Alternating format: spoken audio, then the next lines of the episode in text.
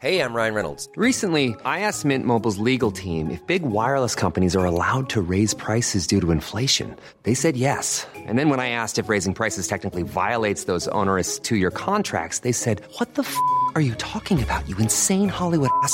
F- So to recap, we're cutting the price of Mint Unlimited from $30 a month to just $15 a month. Give it a try at mintmobile.com slash switch. $45 upfront for three months plus taxes and fees. Promo rate for new customers for limited time. Unlimited more than 40 gigabytes per month. Slows. Full terms at mintmobile.com. When you're ready to pop the question, the last thing you want to do is second guess the ring. At Bluenile.com, you can design a one of a kind ring with the ease and convenience of shopping online. Choose your diamond and setting. When you find the one, you'll get it delivered right to your door. Go to Bluenile.com and use promo code LISTEN to get $50 off your purchase of $500 or more. That's code LISTEN at Bluenile.com for $50 off your purchase. Bluenile.com code LISTEN.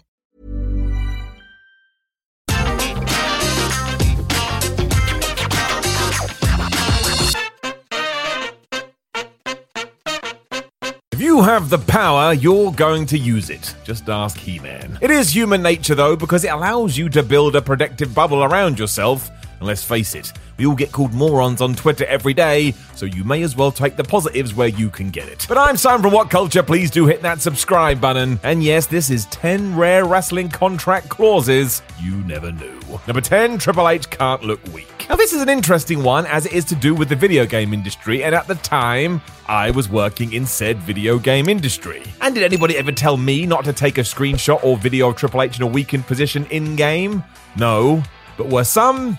Yes. It happened in 2008 after a private memo was leaked between WWE and then developer THQ, which was sent to the press for the upcoming SmackDown vs. Raw. It said that not only should publications not focus on blood and weapons as WWE was moving in a more PG direction, but that trips shouldn't be shown in a defenseless or vulnerable position. It was a bad move for many reasons because I doubt anyone would have done this to begin with, but as soon as the wider community found out about it, you can just imagine the footage that found its way online and everywhere else. Triple H's digital avatar had everything done to him, including performing an entrance like one of the divas.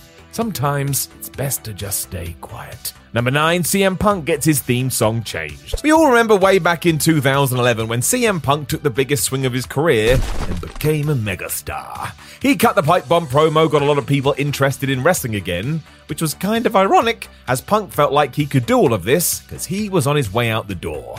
His contract was expiring, and as far as he was concerned, he was done. This all went so well, though, WWE realized they couldn't let that happen, so whatever negotiations were going on at the time took a new turn.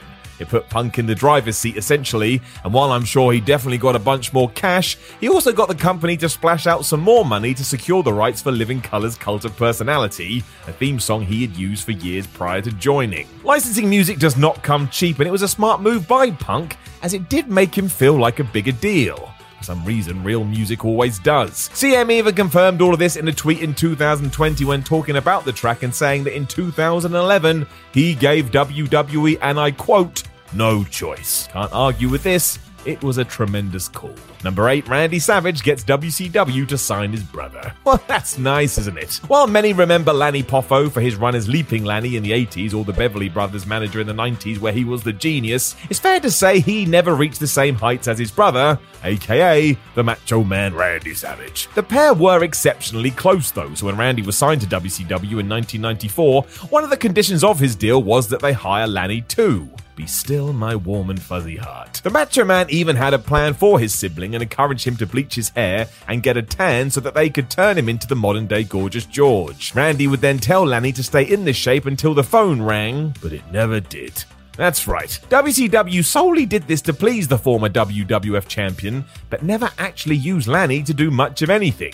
He sat at home for four years collecting his check, and it seems like World Championship Wrestling would have served itself a lot better by just sending a truckload of cash to Lanny's house and still allowing him to work elsewhere. Number seven, Kevin Nash and Scott Hall's favored nation clause. And talking about throwing around money, when Kevin Nash and Scott Hall were brought into the promotion in 1996, they weren't mucking around. They knew that WCW needed them badly, so just made a bunch of demands, and as we know, got them, including the favored nations. What does that mean? Simple. If management was going to continue to be this careless with their finances and hand over massive contracts, every time they did, Nash and Hall's deals as a minimum would be increased to match this. So, yes, in short, no one in the promotion could ever make more money than them. Now, this type of clause is used in a lot of entertainment contracts, but it was Kevin and Scott who popularized it in wrestling.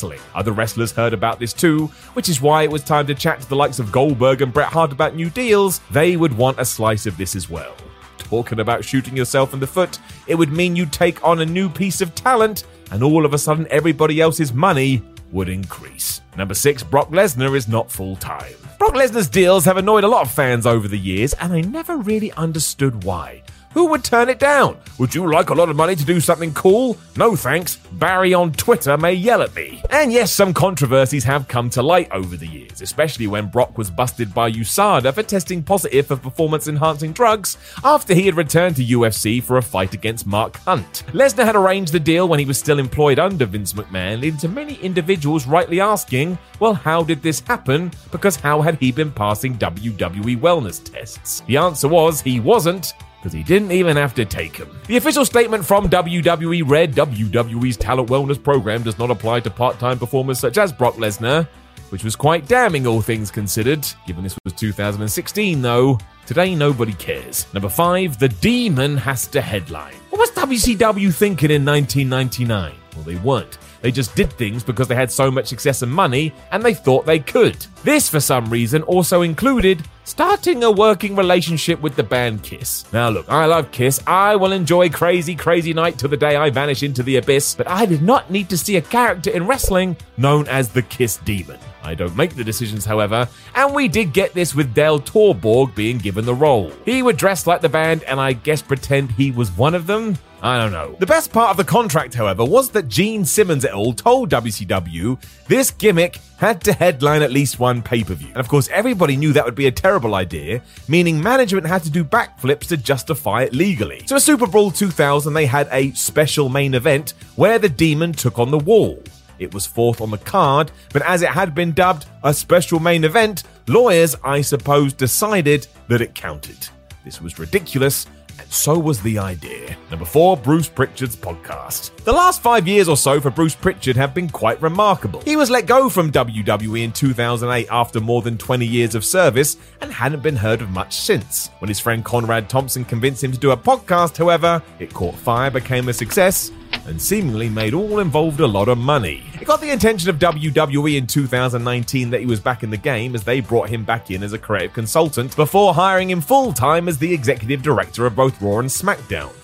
What a comeback that is! The issue, of course, was what would happen to the podcast. So Pritchard had it written into his new deal that he was allowed to do it as and when his schedule allowed. The proviso was that he couldn't talk about anything current, which is fair, as that would be sharing company secrets. So this is how that still exists whereas other talents had third party projects taken away. He got in ahead of the game. Number three, creative control.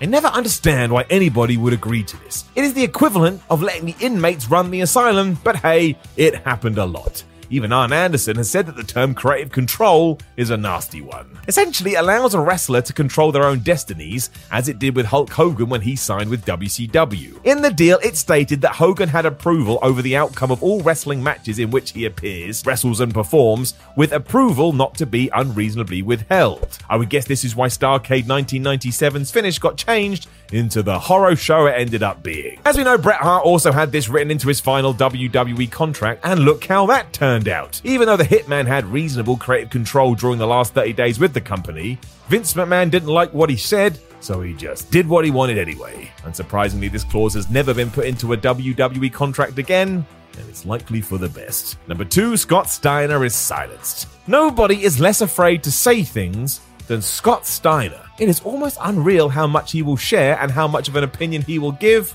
In short, he don't give a hoot. I mean, he once said that people he doesn't like know that he doesn't like them, which is why when he left TNA in 2012, he almost instantly tore into them online. He ragged on the company, on Eric Bischoff, on Hulk Hogan, before a lawyer called him up and told him to stop. And why? Because TNA had been super smart. They knew Steiner was a pressure cooker, so had it written into his deal that when he did leave, he couldn't make any disparaging comments. Scott was then told he'd have to pay monetary damages and was never allowed to mention them again. Big Papa Pump then sued them back because, of course, he did, and based it on the fact that he had competed against an under the influence Jeff Hardy and TNA had allowed it. The lawsuit was dismissed in 2016, which is a small shame.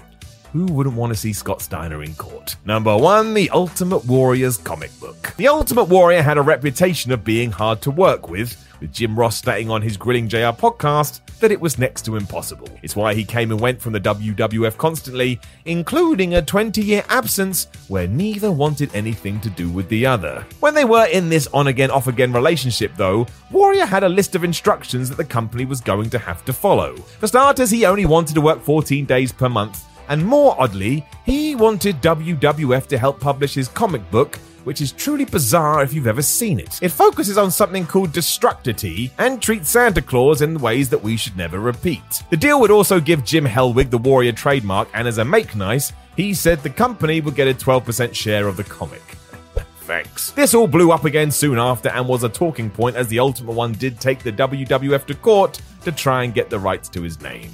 I'll be honest with you, it all sounds really exhausting.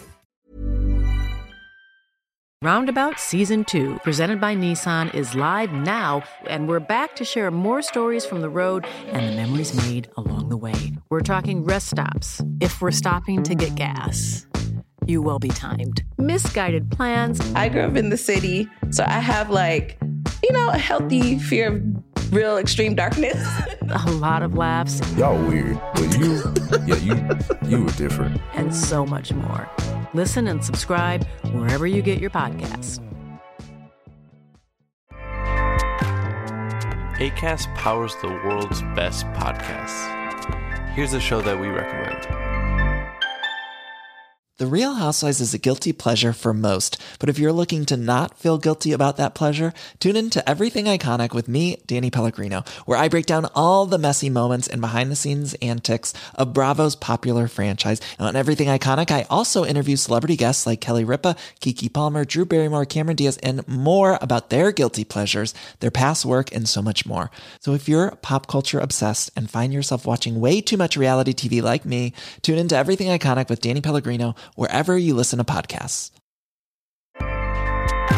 ACAST helps creators launch, grow, and monetize their podcasts everywhere. ACAST.com.